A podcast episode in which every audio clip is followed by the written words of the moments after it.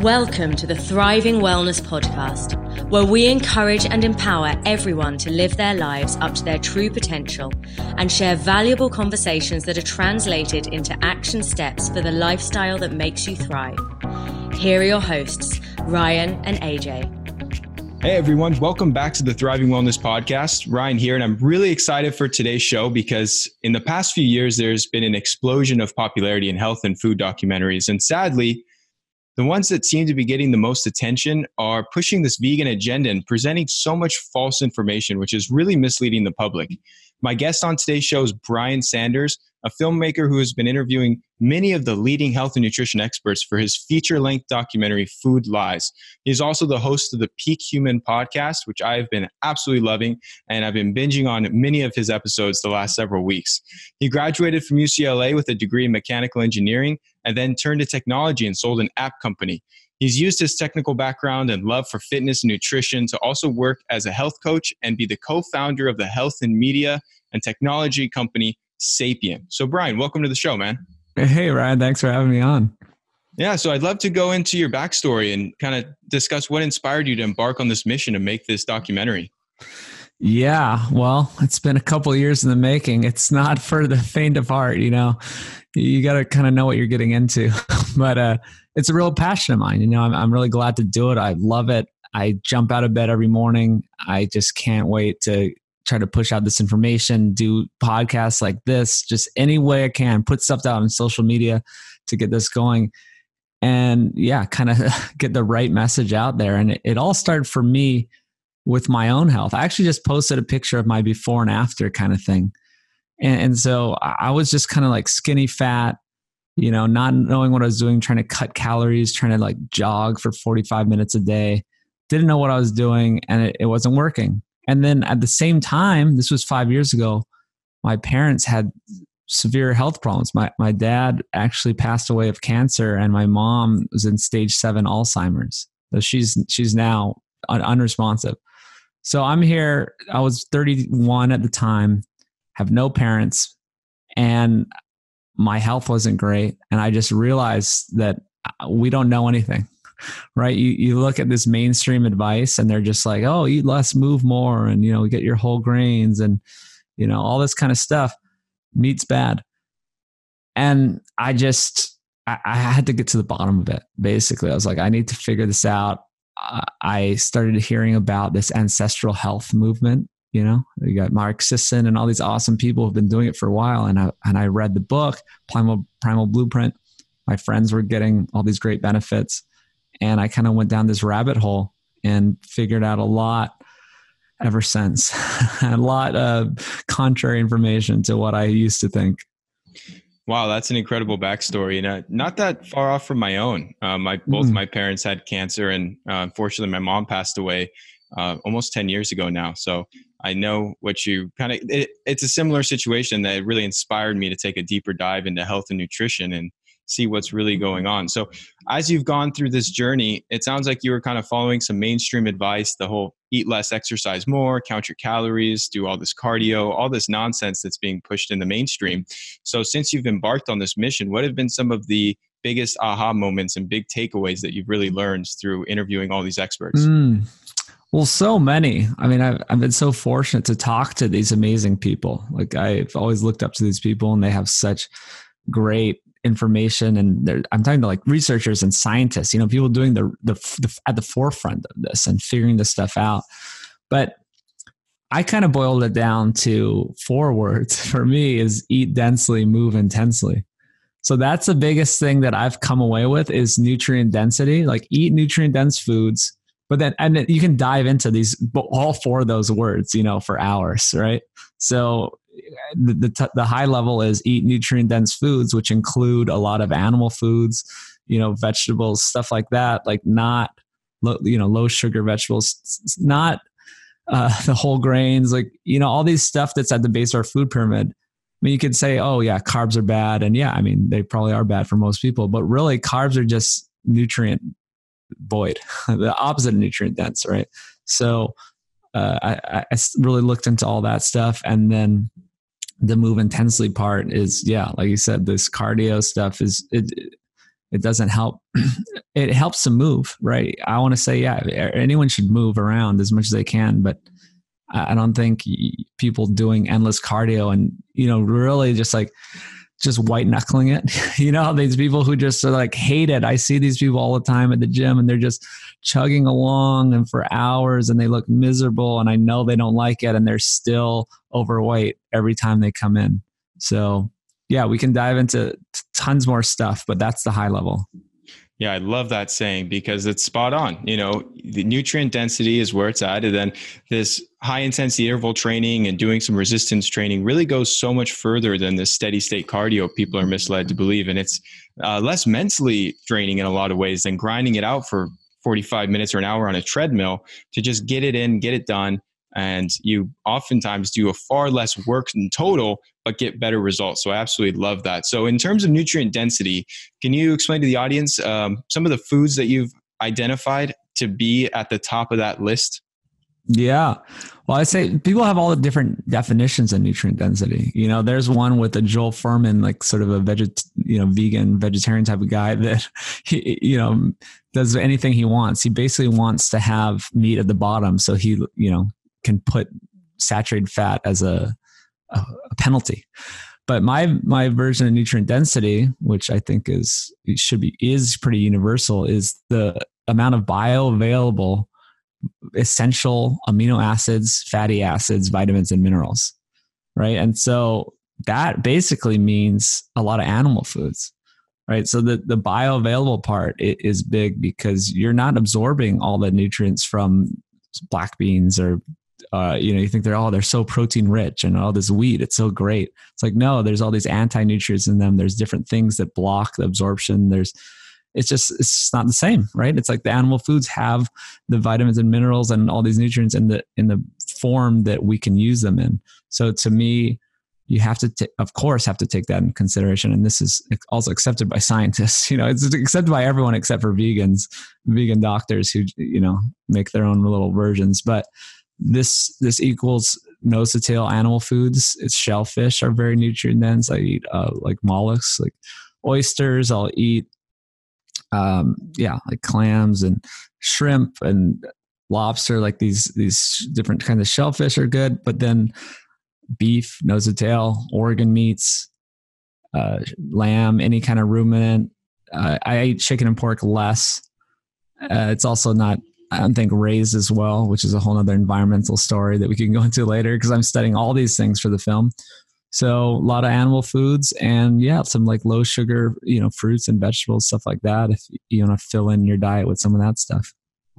Yeah, I love that you touched on that because uh, a lot of people don't realize that vegetables do have these anti-nutrients they have these plant defense systems that are chemicals that can cause digestive distress and can cause issues in our bodies and while most vegetables are pretty good for for most people it's important to identify that there are issues with vegetables and that animal foods are more nutrient dense and easier to digest and oftentimes provide a superior form of nutrition mm-hmm. now the thing you did touch on too is the nose to tail that's a huge caveat because I hate to see people just eating ribeye steaks all the time with this carnivore movement exploding. That's really what you get a lot of is just steak and eggs for breakfast and then a big ribeye for dinner. And they're lacking a lot of the other things that they need that you get through things like liver and heart and kidneys and bone broth and all the other parts of the animal that our ancestors would have eaten.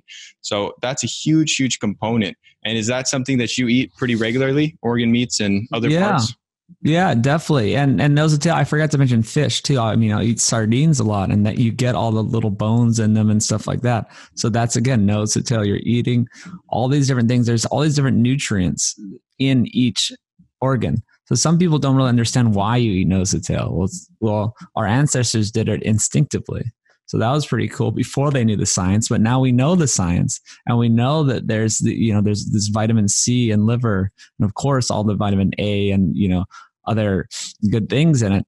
But people just need to understand that there, there's a reason for it. There's different nutrients in it and there's different uh, even things like say bone broth before i used to think oh why do people drink bone broth is this some kind of just fad or like oh wow that's like some like paleo fat or something it's like no, there's there's the the collagens in it and there's like this different glycine and methionine. It's like if you're just eating all the muscle meats you're getting too much methionine right? And you want this ratio to be pretty equal. Mm-hmm. And so there is reasons for this. There's different nutrients and I do it weekly. I make my own bone broth. I make my own. Uh, I like make ground beef with liver in it. I have my own company actually called Nose to Tail, uh, where we sell grass finished meat, and it comes with uh, ground beef that's all grass finished with the organs mixed in. So it has heart, liver, spleen, and kidney all mixed into the beef. So yeah, I mean, some people don't like the taste. So I think uh, it's a good way to kind of just mask it and and just grind it up and get it in your ground beef. Yeah, that's a perfect way. Also, making things like liver pate can make it more palatable oh, yeah. than just trying to saute up some liver because it can be a very strong flavor. And the thing is, uh, most Americans' palate has been so distorted through all the processed, super palatable foods that when they taste real nutritional dense foods like liver, like heart, like organs, they're very turned off by it. I found this in my practice. People are very, very slow to uh, to be willing to even eat things like liver and heart. And so it's it's important to understand the nutritional benefits of these and that they provide some of the most nutrient dense calories that exist on the planet. Absolutely. Yeah. Yeah. Just get used to it just know i think it helps too if people realize how, how good it is for them. And then it's kind of plays that mental game with yourself and and you learn to love it. So yeah just keep trying it. Yeah your palate really does evolve. I love that. And so you did touch a little bit on some of the issues with uh, veganism. And this has been a huge topic that uh, everyone seems to be talking about because while there's not a ton of vegans in number, you know, I think it accounts for about 2% of the population they're very loud in their opinions. They're mm-hmm. extremely vocal and they have a, a tendency to try and force their beliefs onto other people, which is not only annoying, but really just downright wrong. I mean, it's a very cult like following. So, what have you learned through your, your interviews with experts on the vegan diet? Yeah, well, I've talked to a lot of ex vegans and I talked to some current vegans. I had a vegan on my podcast. I have a, a separate podcast I'm just starting called Sapien goes along with my company. And yeah, she came over. She was great. She actually came over in person from Las Vegas. She was in town and and I got to kind of understand their thinking. But she's one of these ones that don't try to push their agenda on other people. She's like a casual vegan and she's in the early stages, which plays into this, right? She's in the first year and she's an athlete. So she's burning lots of calories and so she can afford to eat all this nutrient poor food. And you know that's my theory for a lot of these people who are thriving supposedly on veganism for maybe uh, the time being. It's like okay well it's like these bodybuilder type like Nimai Delgado or whatever his name is and like the Rich Roll guy who does a lot of cycling or something. These people are burning like 5000 calories a day or eating 5000 calories of food so you can eat these nutrient poor foods and still extract enough nutrition but if you are a normal person and they're very focused, they have spreadsheets, they like know all the, you have a lot of money to do all this stuff. But if you're just a normal person, oh yeah, and they're eating all whole foods and really good about it. So if you're a normal vegan, you're not you're eat, you're probably eating just vegan junk food vegan processed foods. You're not tracking all your nutrients and getting tested and knowing your deficiencies. You're not getting enough b12 or fat soluble vitamins because you're not getting them from animal foods. So there's a whole host of problems. Oh and you're not you're not you're gonna probably gain weight if you're, you people either lose weight or gain weight. I've seen on veganism because they're either they're eating su- such nutrient poor foods that their body can't even thrive, right? they they end up losing weight and they're losing muscle, or they're eating so much junk processed vegan foods that they're gaining weight, trying to get so many calories, but their body's just wanting more protein basically, and they're not getting enough. So, okay, so really, I break it down into like even looking at it at a, from an evolutionary sense. You can look at it from scientific sense and figure out why it's not right. And you can also look at it evolutionarily.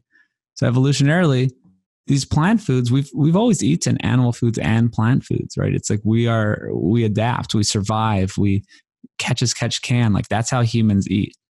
And fallback the so so plant foods are always the fallback foods, right? So it's like when we couldn't get an animal, if something went wrong, when our environment failed us, we resorted to plant foods. So they're not bad, right? They're just, they're there to help us survive in times when we couldn't get the real nutrition from animal fat and protein. So I'm really kind of confused with this modern day vegan movement where you're avoiding all the most nutrient dense foods and you're trying to survive on our fallback foods right it just doesn't make any sense to me and so the people who are doing okay they're like oh i'm vegetarian and i, I eat a couple eggs a week and or like oh yeah i eat some oysters like i know some people who they're, they're all plant-based and then they eat oysters and like you know little other things I'm like yeah that's what's saving you, right? These are the nutrient dense foods that have so much B12 and, and bio, bioavailable iron and fat soluble vitamins that you're surviving. so that's kind of that's kind of my main uh, points on that. Yeah, it's so true. And like you mentioned, people can feel really good at first because maybe when they switch to a vegan diet, they are being more conscious and eating more whole foods, and they may have been eating even worse before then. But those nutritional deficiencies do catch up to you, and that's why I always think of it. I look at Weston Price's work. I uh, do some work with the Price-Pottenger Nutrition Foundation here in San Diego, and he studied all of these primitive populations that were in perfect health and found not a single one would ever consider the idea of being a vegan.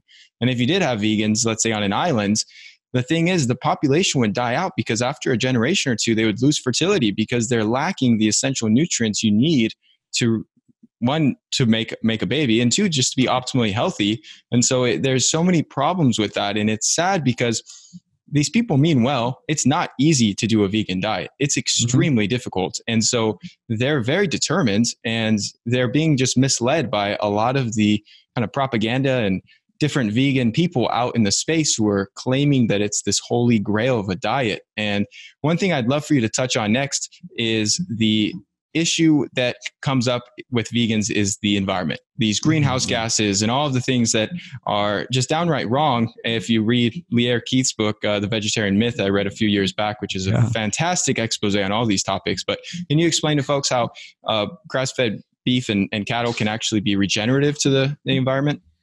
Yeah. Love Lierre Keith love weston price. Weston price yeah kind of game changer for me which is funny because that's the name of the movie that's going to come out to try to say that veganism is good. Uh, so, the environment is a huge topic. We've been going to film at a lot of farms. We've been around the country, North America and Canada, really looking into this. I've talked to some of the top scientists, Dr. Frank Mitloehner, he's a greenhouse gas specialist um, at UC Davis, tons of people looking at this from all angles. I'm actually doing a debate with a vegan lady about this in Chicago soon at a food industry conference. So, I mean, it's a long story. So, uh, it's, it's basically the opposite of what people tell you, right? They they say and cows are killing the environment. Uh, they're bad for the environment. They're they're farting. They're you know making all this methane. For one, they're actually belching, and that they're actually good for the environment. The the soil health. This is good. Lierre Keith talks about this, right? The the soil health is really the important thing we need to think about, and that that really is. If you lose your soil health, you almost can lose your uh, your country, right? It's like these empires are were built on the health of their soil, and when the soil health declines, the empire declines throughout history. So animals help build back the soil. Their their manure, their urine, their trampling around, their even even eating the grass, it stimulates the growth. So if you have animals on pasture, especially if you manage them well, which is a whole other story about rot- you can do rotational grazing or holistic management. You can look up Allan Savory, a great TED talk by him, and then Joel Salatin, an amazing farmer in West in Virginia, which we filmed with him as well. Right? They're they're promoting these ways of how animals should be on pasture, how they have always been on pasture throughout history. And what they and that builds the soil right this is we can measure this right you can measure the soil health and doing agriculture like this builds the health and then the opposite would be monocropping, right? And so this is what the alternative. I don't I don't really understand these vegan people's arguments of like, oh, we'll get rid of the animals. It's like, okay, so what are we gonna how are we gonna replace all this high quality protein? We're gonna have you know monocrop fields of corn, wheat, and soy that has worse quality nutrition that's sprayed with glyphosate, which is ruining the land. It's ruining ecosystems. It's you know these monocropped fields are just taking away every in you know every single life form in the first you know miles and miles and just trying to grow one crop it doesn't make any sense it would make sense is how we always raised animals which is in like a mixed farming system you know for all of history up until i don't know 150 years ago or i mean there still was a lot of these mixed farms 150 years ago where you're using plants and animals together so that's kind of the main the main message is let's do things like we used to do it.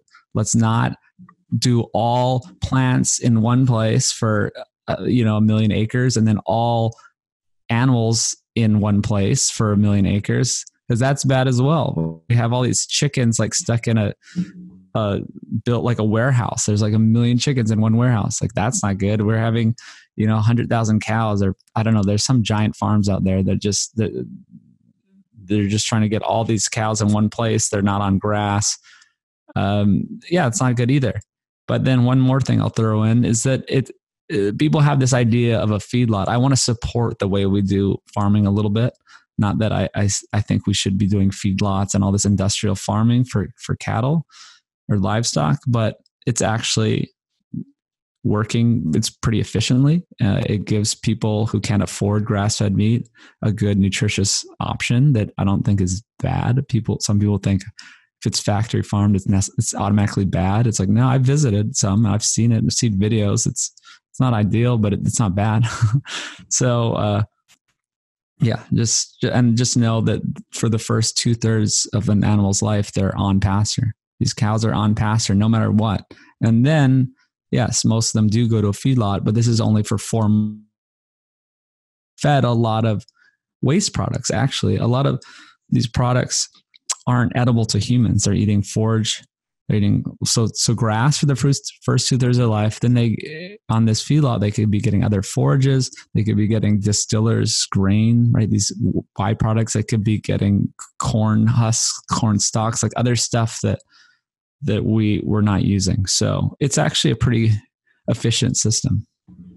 That's interesting uh, to hear your take on that because I, uh, I I was aware that uh, cattle did live the first two thirds of their life on pasture, regardless of how they were finished.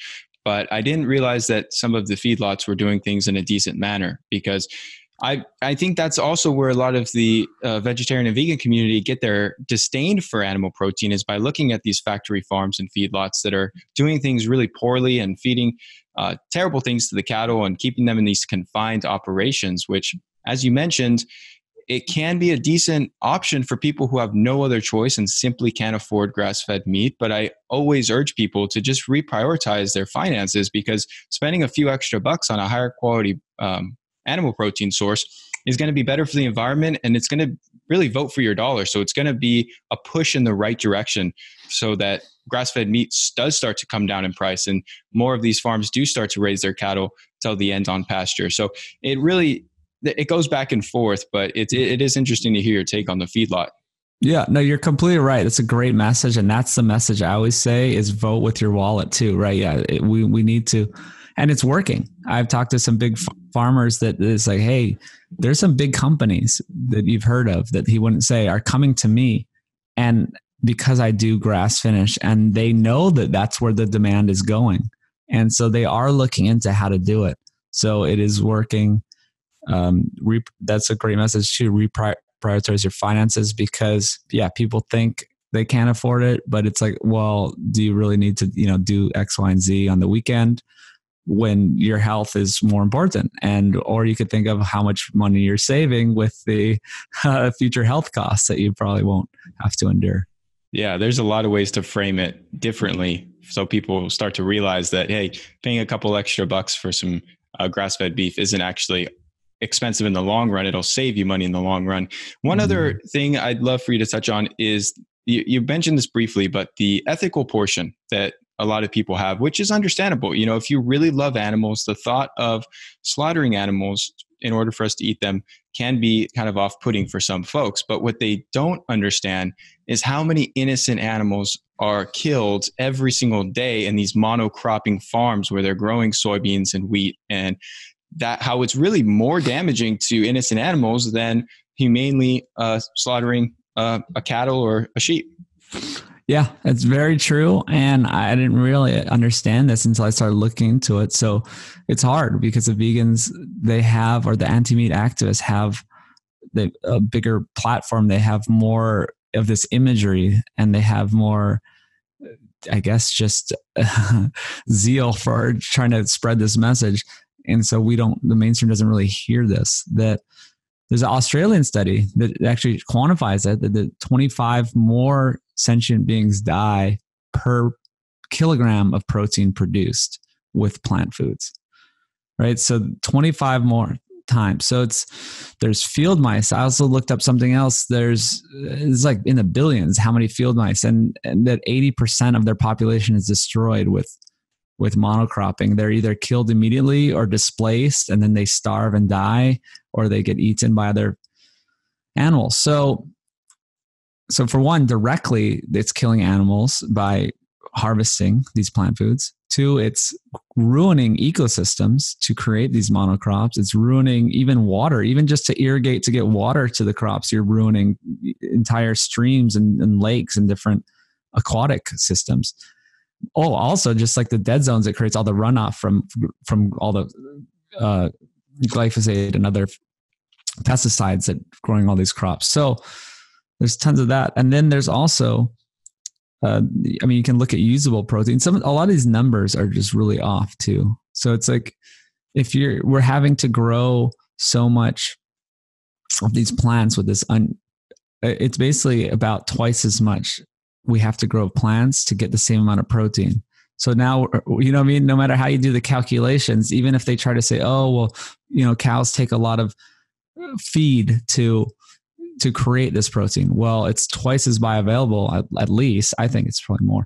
And it's also, um, it doesn't have all the downsides of the plant foods and also we can grass uh, if we grass finish them a lot of it's just free. It's just grass and it's sun and it's water it's rain. And also um oh i forgot my last one. But basically you can eat an animal. If if you wanted to eat one cow you could eat one cow for a year right? And you could kill one animal. And not that anyone really does that. I mean i know.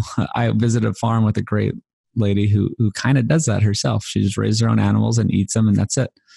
Uh, you're only killing one animal, but if you're eating all these foods, if you're shipping in foods all from all over the world, there, there's a huge footprint to all that, and there's a huge amount of life lost. So, to me, it seems like.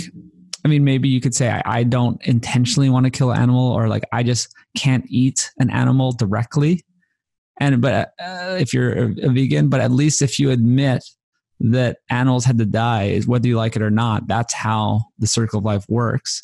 That's how we, we kind of got disconnected from how life works. And so it seems to be like a lot of virtue signaling kind of where it's like well i'm vegan you know i'm above you because i don't eat meat. Well you know the sad reality is that there's going to be life loss no matter what.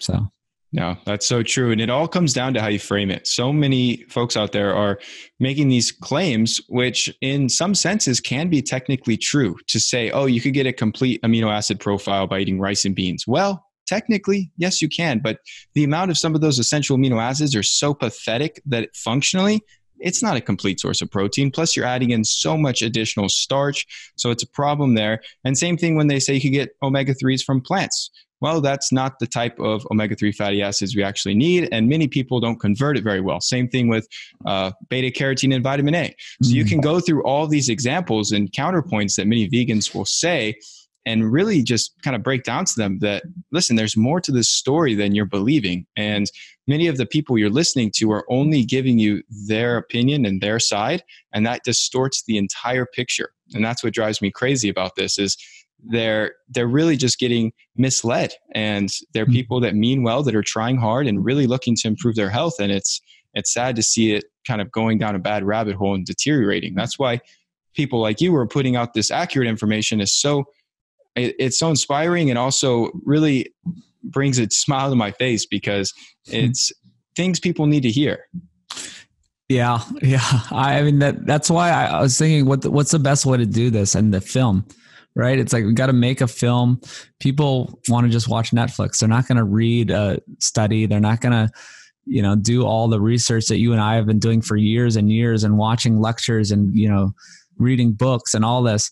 They're going to want to just sit down and throw something on TV. So we just have to fight the wrong films that are being made. It's it's a lot of just these simplistic views that, like you said, that it's kind of the problem that you have to look deeper. And so, yeah, uh, that's that's kind of what we're doing here. Yeah. And another thing I wanted to ask you, Brian. So there's clearly a big push for this kind of anti-meat agenda and this push for vegan diet when you look at some of the nutritional recommendations when you look at some of the things at the policy and the legislation le- legislative level there is a clear kind of direct point to say, hey, avoid meat. There's all these studies that are being, you know, epidemiological studies that are being misconstrued to make it seem like meat is bad. So, based on all the experts you've interviewed, why do you believe that there's this huge anti meat agenda? Mm, well, that's a long story. If anyone's heard of Dr. Gary Fettke and his wife Belinda from Australia, they kind of trace it back to the 1800s. They believe it's this whole Seventh day Adventist. It was kind of this religious movement that it got caught up in meat being unpure. I think some of it, and they talk about this too, is some of it has to do with us leaving the farms, right? In the late 1800s, we're moving to the cities. So now we lose touch with, for one, how animals are killed and, you know, how nature works. But we're also maybe getting spoiled meat like the meat quality is not as good. We're trying to ship it in. We don't have refrigeration. We're you know carting it into the city. So you know maybe meat is making some people sick because it's rotten. So so that i think that's the very beginning of it. And then yeah it kind of goes on from there with john harvey kellogg and he he was kind of caught up in the seventh day adventist thing. And then he thought that meat was unpure he thought that you know we should be eating these grains and he's the one who invented cornflakes. And there's a whole story there. And then it kind of moved into the the early 1900s and we started getting heart disease and we're like what's going on? You know and we started smoking. We started doing so many other bad things. We started getting all these vegetable oils in our diet. We invented crisco and margarine and and so then we started getting heart disease and it's the 40s and 50s and we're like huh like maybe we should blame meat on that you know maybe it's red meat. It just for for all of history we kind of just always used red meat as this scapegoat for our problems. And that, so and it switches. First it was unpure and it was like this kind of religious thing. Then it was oh it causes heart disease. And then we kind of figured out oh it doesn't. We we did some bad science and and there's this whole Ancel Keys story about saturated fat and cholesterol which we'll, we'll have in the film. And then they're like so then it, it kind of moved well i should stop. So that's how we kind of got into all this trouble right? As we we said saturated fat is bad cholesterol is bad red meat's bad. So we need to do the opposite. We should be eating carbs just high starch foods and vegetable oils. Miserable failure. Open up the whole food industry thing. Now all this these the food industry gets a green light. Okay we're going to make all these processed low fat foods and you know we take the fat out and of course we have to it tastes terrible so we have to put sugar in. So now we're having all these food stuffed with sugar refined grains and vegetable oils which back to weston a price are the, the three main things he found ruined people's health. Whenever they got those into their food system they immediately lost their health in one generation. So now we're stuffing all our food with this the, the proteins being diluted out which is another story where we're you know take the protein is a good thing helps keep you full, gets you all these bio, you know, good nutrients. Taking that out, stuffing in sugar refined grains and vegetable oils, nightmare. Right when we get all this advice is when the whole obesity and chronic disease epidemic really takes off. Then we start blaming. Then there's the, the kind of the 60s and 70s, this kind of hippie revolution. Then we're blaming meat on the environment, right? Oh, meat's killing the environment. Diet for a Small Planet was a book that came out. All these kind of things of this idea that cows are killing the environment then that then we, we blame it on cancer then meat then uh, I guess more in the 90s and 2000s, we tried to do these study uh, epidemiology, like you said, this weak epidemiology to show, oh, the people who eat more red meat get more cancer. Well, I talked to the guy who was on that WHO panel. So, this was a WHO working group that was in charge of figuring out if meat causes cancer. And Dr. David Klurfeld is a USDA scientist who was on that panel. And he got special, uh, I guess, uh, permission to do a podcast with me and explain kind of what went wrong, what went on in this. And for one, he said a lot of them were vegans and vegetarians with a, with their own agenda, right, coming in, so they were not unbiased, and that there was they they looked at yeah, something like 744 studies, and they just threw out most of them because they're inconclusive, and then they they focused on a few that that really tried to make uh, tried to show this correlation that meat was bad or they used some animal studies that tried to show that rodents you know got cancer because of the meat which is a whole nother problem. For one we're not rodents and there's also the way they did the studies. So there's a lot to it but basically there is no convincing evidence and that there's only a very small like 0.18 difference in the risk factor for consuming red meat or processed meat compared to not. Okay, so and that 0.18 diff risk factor, when you look at smoking, we did epidemiology and it was a 20 to 30 times risk factor, right? So this makes sense. So it's like we, we see 20 to 30 times more people getting lung cancer from smoking. Okay, we're getting 0.18 difference when people are eating red meat. And then you have to talk about, well, what are these people eating red meat also doing? It's called the healthy user bias, where people who avoid red meat are having many other healthy behaviors. And we've studied this too, where the people who don't eat red meat, they follow their doctor's advice more and they they smoke less, they drink less, they exercise more, they do many other things. And so it's all confounded. Um, there is no hard science showing that meat causes cancer and that uh, uh, saturated fat or cholesterol bad. Uh, the, so there's a huge story here that I kind of glossed over, but mainly it's that meat keeps getting blamed for different things, and every decade it's something new, and then in, in reality, it's never true because meat is something we've been eating for all of history. It's something that made us human it makes no sense why this would be the problem when what about all these modern foods that are coming into our food system? Obviously those are the problems. That's what's changed. This is what we haven't been eating for all of history. This is what is highly processed and has many problems of its own. So. Yeah it's unfortunate that people always seem to cherry pick studies and research to demonstrate what they want to show. And if you ask me, it has a lot to do with the special interest groups and big food conglomerates because all you really have to do is follow the money. And mm-hmm. what you realize is that the people these these big companies that are making the most money in the food system they're putting out grains and vegetable oils and processed foods and so the more people think that's good and the more people think meat is bad the more money they make and so that's the the problem is that then it kind of carries over. And a lot of people like you were mentioning the gentleman with the world health organization mm-hmm. are now putting out these massive media claims to back up what the ultimately the people that are funding their their companies. And if you look at the funding of the American Heart Association and the Dietetics Association I mean it comes from companies like Kellogg and General Mills and these big food conglomerates that are making cereals and crackers and bars and all the garbage that are making people sick Absolutely. It's where the profit margin is. I figured this out as I've uh, tried to have a grass fed meat company and know that there's no margin in there. You can't make money there, right? Like all the foods that are most nutritious have a short shelf shelf life, are very expensive to produce, and you don't make a lot of money. Where okay, the opposite is stuff a bunch of cheap sugar refined grains and vegetable oils, have a long shelf life, have a box of cereal, have a box of pasta, make tons of money. And then you have tons of money to do advertisements and marketing campaigns and just perpetuate this this message. So 100% correct there.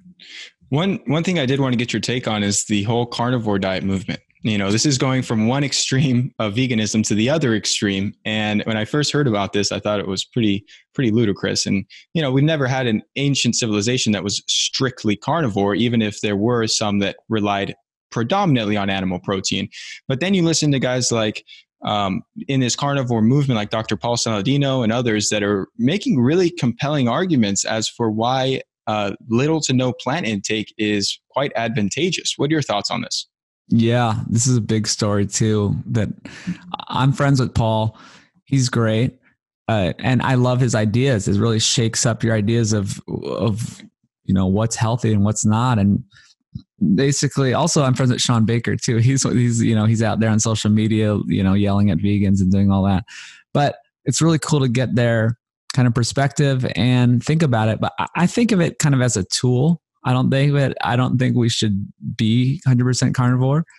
I i maybe 90% right? But i don't think anyone's ever done should be doing 100% i don't i think that all populations throughout history have kind of always tried to get some other plant foods and they kind of know that there's some other nutrients they might be missing or yeah i just don't think we should go that extreme.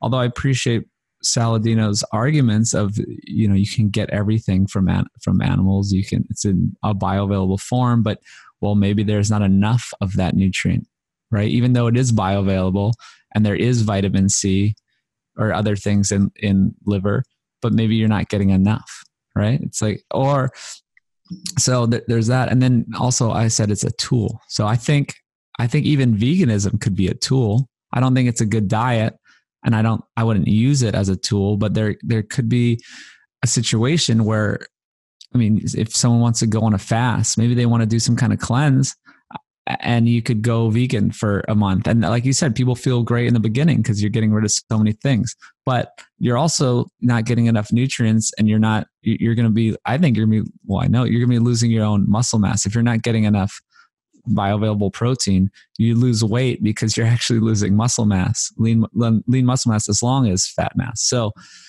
it, it can be used as a tool, but so carnivore can be used as a tool. I'm also friends with a woman named Laura Spath this, people can look up on social media. She had an amazing transformation story. She she looks like a completely different person. Some people don't even believe it's the same person. She was, you know, 280 and now she's like 140. Right? She looks great. And she used a carnivore diet. She tried a keto diet. She tried all these different diets. It didn't work because some people have food addiction. Right? Some people have these different problems. And if they the only thing that worked for her was to go 100% animal foods and that they, it kind of killed off all her gut bacteria that would that wanted these carbs and this sugar and she lost her addiction to carbs and sugar and that's what worked for her. And she spent a whole year and I get lost yeah 140 pounds. So she and she kept planning to cheat. It was really interesting. She's like i'm going to cheat. You know me and my husband we're going to you know go to, on our anniversary we're going to have something else. They didn't do it. So oh it's christmas. Didn't cheat right? It was like it really is powerful. It worked for them and then another just quick story people like Mikhaila Peterson, right? These autoimmune issues. Like a lot of people could use a completely carnivore diet to heal their gut completely and have no plant foods, no, you know, really let their gut heal. But then, I, mean, I just don't think we should do that for life, right? It's like the, the, no population did that for their whole life. It's it's just a tool. Let's heal your gut. I think there's a time and place for it, but uh, we're, we're living in a modern world too. just, do you really want to just be like a hundred percent carnivore? Like Paul's just like a crazy guy. Like he's, he's like slapping coffee out of my hand. I'm like, come on, Paul. Like I'm drinking coffee. Like you gotta calm down at some point. Yeah, I'm completely with you on that, Brian. I think these, I, I, like to term them therapeutic diets. You know, the, the ketogenic diet, a strict keto diet, diet where you're eating up to 90% pure fat mm-hmm. can be very therapeutic, but it's not a good long term strategy to eat like that every day for years on end. Same goes with carnivore and how it could be helpful with autoimmune conditions. And same goes for vegan. If you look at Valter Longo's work and the fasting mimicking diet and doing a, a vegan calorie restricted diet for five days can have amazing benefits in doing that once or twice a year. But these diets aren't balanced and they aren't really good long term strategy. While I do think that we should all minimize starches and sugars like a ketogenic diet, and I think we should all get plenty of high quality animal protein like a carnivore diet, it's not just all one or the other. you have to find balance. You have to find what works best for you and uh, the right combination of plant and animal foods. But uh, carnivore diet does seem to be like it could be a good reset because then you can introduce plant foods in one at a time and recognize which ones are causing issues because it could be that you're not react you're reacting to kale it could be that you're having trouble with nightshades like tomatoes it could be that you're having trouble with some other vegetable or plant food that you're eating that's supposedly healthy for most people, but your body has a sensitivity or reaction to it. So, for that reason, since it's such a strict elimination diet, it can be a really useful tool in recovering from certain issues. Yeah, you're right on there. And and one more quick thing. I, yeah, I think I did have problems with kale and spinach. I was uh, on this whole bandwagon of, you know, kale shakes and blending all this stuff. And I did that for years. And yeah, I felt better initially because, of course, I'm getting all this good stuff. I'm cutting out bad stuff but I mean, a lot of oxalates. And now I started eliminating oxalates and little things are kind of clearing up. So, yeah, I'm right there with you. I used to eat these big ass salads for lunch every day, thinking, oh man, I'm going to load in so many leafy greens and cucumbers, onions, tomatoes, you mm-hmm. name it. And I found that I was just getting real bloated and it's really hard to digest all that raw vegetable fiber. And that's what people also don't really recognize is that fiber can be kind of a double-edged sword. You know, some mm-hmm. people benefit from from it, but I've worked with a lot of clients where taking fiber out of their diet resolves their digestive issues. And so it, it's really hard on the digestive system. And I find now I stick instead of a big ass salad with a can of sardines on top. I have two cans of sardines and maybe avocado or some organic uh, wild blueberries or something of that uh, along those lines, which I just tend to work much better with my digestive system. And I feel far better than when I eat these massive volumes of mm. vegetables. Yeah, I do the same, sardine salad, same thing, and I kind of reverse it. I'm like, oh, yeah, I'll do more sardines, and yeah, uh, maybe just like some cut up cucumbers, you know, if I want that, and put some balsamic vinegar, and like you get the sardines. It, it's great. Yeah, load up a lot of olive oil. It's it's all good stuff. Well, I'd like to yeah. In closing, I wanted to ask you. So, based on all your your research and interviews and everything you've learned over the last several years, uh, is there any big takeaways that you want to leave with the audience in closing? Yeah, uh, I mean, for biggest thing, just question things, right? Question what you hear on TV, what you see on social media. What you, question me, right? I don't have it all figured out. I'm trying, but uh, yeah, like science. People think science is hard science, right? There is hard science in math and physics, right? We we it's discrete, but just know that nutrition science is not a hard science. That we're going to kind of maybe look back in 20 years and think, you know, we're crazy. But I think we're on the right track with this ancestral diet. All the stuff we've talked about makes sense evolutionarily. So uh, I guess, yeah, think, think evolutionarily too, right? So think about our ancestors and, you know, we're not going to go back and live in caves, but if it's pretty simple logic you can do is just think what we would have gotten back then, how we evolved, that, you know, 99.9% of our evolution was in, in one way, and now we're in a completely different way. And um, yeah, eat densely, move intensely.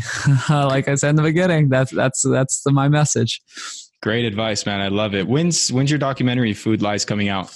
Ooh, good question. We wrapped on filming, but there's a lot of editing to do. We want to do a lot of graphics. We want to make this really cool looking, really easy to understand, right? A lot of this stuff needs visuals. It needs, you know, it's like, how does this work? How does, I, I'm not, I don't want to just throw something out there. I want to do something amazing. So I'm saying next year, we're going to get out as soon as possible. Awesome. Well, definitely everyone listening in, keep an eye out for Brian's documentary. I know I will. And in the meantime, where can people go to support your work? Yeah, foodlies.org. So that's where the documentary can be found. You can pre order on Indiegogo and just search Food Lies anywhere. I'm on YouTube, I'm on Instagram, Twitter, Facebook, trying to put stuff out daily. So Food Lies, just search for it. And definitely check out his podcast, Peak Human. I know I've really been enjoying listening to those episodes. Awesome. Yeah. Thanks for that. Yeah. All right. Good chatting with you, Brian. All right. Thanks so much. I'll see you. Thanks for listening in. You can find the show notes and resources at thrivingwellness.co slash podcast. We encourage you to share your biggest takeaways with us on social media and share the show with your friends and family. If you found this episode valuable, leave us a five star review. Your feedback helps to support us on our mission to positively impact as many people as we can with this information.